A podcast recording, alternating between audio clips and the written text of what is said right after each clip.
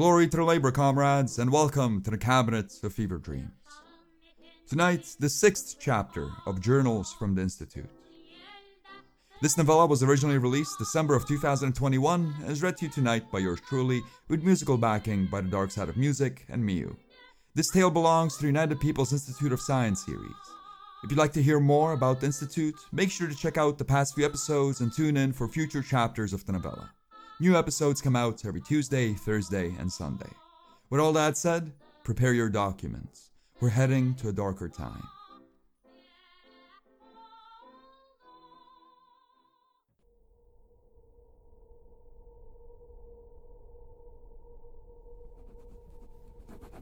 May 6th, 1988. When I first woke, I was certain that I was in the middle of an earthquake. Being prematurely brought out of sleep with the medicine still in my veins had all the makings of a seizure, but by the time I calmed my nervous limbs, I recognized the sound coming out of the abyss. It was the middle of the night, and someone was knocking on my door. Their fist had the ferocity of a jackhammer. Beyond the blinding lights of the hallway, I could see the scarred up face of a Soviet soldier. The United People's Institute of Science did not require my attendance today, the man barked. Air ducts were being fumed for vermin, and all of the research staff was ordered to stay inside of the Rusalka until the situation was resolved. The soldier didn't wait for a response. He simply moved on to my neighbor's door and started pounding it. Past the hallway, I could hear the gruff voices of his comrades repeating the same message to my colleagues. My mind was still half asleep. The slow drip of calmness from a sudden day off overshadowed any absurdity of the Institute being closed down. It wasn't until my head was rested on the pillow that the realization gripped me. The tenor of science being done at the Institute was far too important to be halted for something as trivial as the cleaning of air vents. Something had gone wrong. The realization of foul play was quickly followed by the realization of my impotence. There was nothing that I could do. As terrifying as the prospect of something going wrong at the United People's Institute of Science was, the question was fully out of my purview. My responsibilities in the Institute were wholly centered on Real XO 422. I was not to get involved in any unrelated matters. First, I tried going back to sleep. Then, I briefly considered an early dose of the syringe, but finally I settled down at my desk with some spare paper. To take my mind off of whatever was happening in the halls of the Institute, I drew. At first, my pencil only produced mechanical shapes to the tune of a nervous internal monologue, but soon enough, I found my body relaxing. My mind cleared. I started drawing faces on the shapes. For a moment, I completely forgot about Adam Bernovsky and the film reel and the Institute. My hands were too busy crafting cartoons on a page to let my mind stress about my predicament. It was the same feeling that the syringes provided, but without the nausea or vertigo. Everything was fine. For a moment, I fantasized about the life I could have had if I stayed away from the realm of science. The sharp morning light slowly dispelled those fantasies.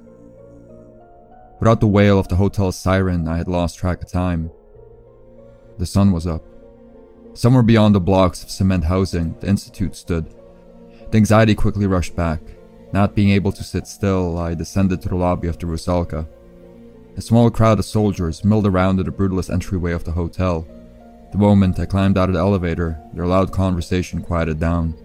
The young man silently smoked and watched me as if I were a foreign spy. I made my way across the lobby as inconspicuously as I could. The question of why the soldiers were in the hotel to begin with didn't linger for long. There was a state security bulletin poster right next to the communal coffee pot and the front desk, and each pillar that stood in the Rusalka's foyer Tired, sunken eyes stared at me from the paper. The face was more than familiar. Adam Bernovsky, dangerous enemy of the people. Shoot on sight. The syringes haven't helped the least bit. I've spent hours lying on the bed with my blood full of sedatives, hoping to fall asleep, hoping to avoid any further thought of what happens if Bernovsky's diagrams fall into the wrong hands. Yet my mind refuses to relax. If the man truly escaped the Institute, if he was able to reveal even a fraction of the dark science that he has studied, there is no way the technology can be contained. The terror of another nation, hell, even of the Soviets getting access to the dangerous properties of real XO 422 are unthinkable. But my anguish is fortified by the realization that it is my fault. Dr. Herkel wanted to get rid of Bernovsky immediately. When I insisted on keeping the man alive, he relented, but day after day he gave me a chance to rectify my mistake. Yet I was sentimental, and I let the man live. I was sentimental, and now I am responsible for the carnage that is to come if Bernovsky is not captured.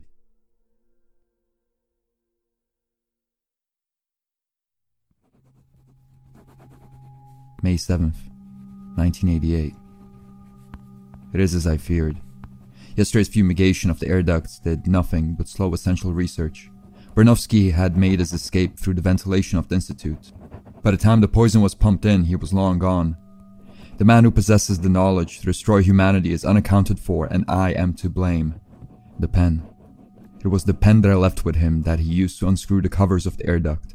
No one has confirmed it, and obviously I haven't directly asked, but deep in my heart I am certain I am to blame for Bernovsky's escape.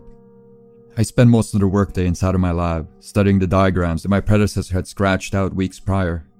There was the gentlest hint of something chemical in the air, something foul that made my stomach uneasy, but I still managed to make a fair amount of progress in bringing Bernovsky's blueprints into reality. For a moment, my hopelessness relented. The maddened scientist was still unaccounted for, but any progress in understanding of the horrible science I was tasked with lifted my mood. The contentment did not last long, however. When I entered the Rusalka, the old receptionist took quick notice of me. I hadn't even taken off my coat when I heard him knocking at my door. The poor man was distraught. He held the state security bulletin in his hand, but kept it away from his body as if it were toxic sludge. Without Glancing at the paper, the old man recited all of the crimes that Adam Bernovsky was accused of. He asked me if the accusations were true, if even a shred of what was being said about the artist could be believed.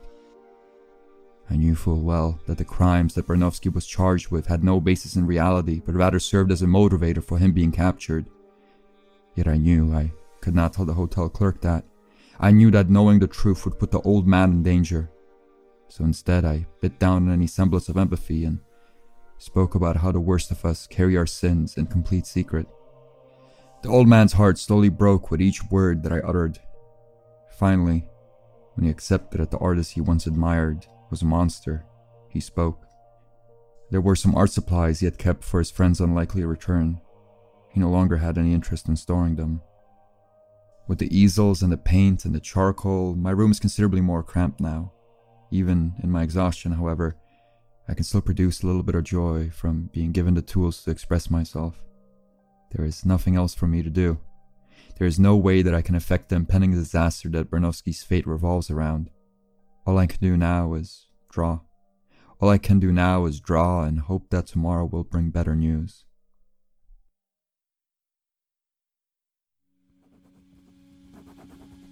May 9th, 1988. Back in university, when the nights were long and the air felt thick, my colleagues would talk of the borders. There were stories, never truly confirmed, of men sneaking west through the cover of night. They made their way through the barbed wire fences, past the men with rifles and canine patrols. They crawled their way through the two kilometers that made up the physical manifestation of the Iron Curtain. Out in the darkness, on the western side of the dead earth, they would find a lit up shack. Inside of it, they would find friendly faces. The soldiers spoke in German or in English, or if the defector couldn't speak neither, a translator would be provided. Lucky Strike cigarette, and dark roast coffee. The defector would be welcomed into the free world in true style. After paperwork was finished and a life free of the boot of totalitarianism was just a stone's throw away, the soldiers would ask questions. Are you aware of any human rights violations happening in your country? Is there anyone else that you know who is suffering? Please, tell us everything you know. We have men in the shadows who can help. They just need to be told where to go. The defectors would talk. Who would, after all, leave behind their family? Who would force their friends to trudge through the same dead earth and dangers as they did? If others could be helped to escape, or better yet, they could help topple the system, it would be a crime not to speak. The defectors told the soldiers everything that they knew, and the soldiers smiled. The soldiers smiled, and when the defectors finished speaking, they took out the handcuffs. I never believed in fake borders. They seemed needlessly cruel and expensive to upkeep. Thank God the Soviet Union is more cruel than I could imagine. Adam Bernovsky has been caught on the border to China. He's back in Soviet custody. Thank God that the gorillas the Border Patrol employs don't have the slightest insight about the world of science. Bernovsky spoke at length about the nature of the research he has done at the United People's Institute of Science. He sketched diagrams of machines that could destroy modern man. He provided detailed instructions on how to bring the horrors of my lab to life. Yet the border guards were deaf to the horrid knowledge he was sharing. It was not their job to understand. Their job was to smile, write down what the defector said, and then snap on the handcuffs. Dr. Herkel managed to have all records of Adam Bernovsky's capture destroyed. He has also managed to have Bernovsky transported directly back into the Institute before the broken scientist would have a chance to speak to someone of actual authority. Adam Bernovsky, however, has not been executed.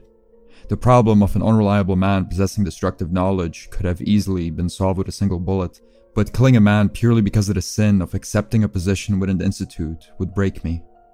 From my conversations with Dr. Herkel, I am pretty certain the idea of killing Bernovsky repulsed him as well. He is just far too reserved to express it. I suggested an alternative. I'm unsure whether this alternative is a better or worse faith than death, but I have to believe I did the right thing. Ever since his escape, I have been working on the machine. Based off of the diagrams that Bernovsky drew for me while he was in the Institute's custody, have created a photographic apparatus that can replicate the effects of real XO422. When Bernovsky was captured at the border, the machine was not yet tested, but I knew that Herkel wouldn't leave space for another mistake. Adam Bernovsky was destined for one of two fates. Either he was to be the first test subject of the forbidden technology I had unearthed, or he was to be shot dead in the holding cells of the Institute. I chose the former, hoping I was not consigning the man to a life worse than death. My plan existed purely within the realm of speculation prior to Bernovsky's capture, yet when the opportunity came, I had to act quickly. The canvas and paints the elderly receptionist gave to me, a tranquil part of forest that surrounded the Institute, and the interlaced machine of lens and film I had designed, that was all I needed to make the holding cell for the scientist who could undo humanity. With little time to spare, I made a recording of the woods and the art supplies that would serve as Bernovsky's eternal dungeon. Once the footage had been processed, Bernovsky was taken to my lab, strapped down into the viewing chair and forced to watch the projection. His mind was dulled by tranquilizers given to him to prevent another escape, yet he seemed to be aware of what he was watching. He kept his eyes locked on the projection, unblinkingly accepting his fate. From behind my protective goggles, I could see the man's body shift in and out of reality in shimmers of bright static. For a minute or so, the man defied all laws of physics, and then he was gone. Real XO501. That is the designation of Bernovsky's new home. The first few times I've played the tape, all that I could see was a man battered by life trying to make sense of the perplexing universe before him. Bernovsky simply stood in front of the easel, looking beyond the trees and the sun and sky. Slowly, play by play, the man's place in the footage changed. Each time I reversed the footage, he was closer and closer to the easel. By the time I left the Institute, Bernovsky no longer seemed confused by where he was. By the time I left the Institute, Bernovsky was painting. He is drawing a landscape in the midst of a horrid storm. Lightning and sleet cover the canvas in apocalyptic strength. His art inspires gut wrenching fear in me, a certainty that something will go horribly wrong terribly soon, yet I hope, I pray, that Adam is happier inside of the tape of my creation than he was in the company of the shaman.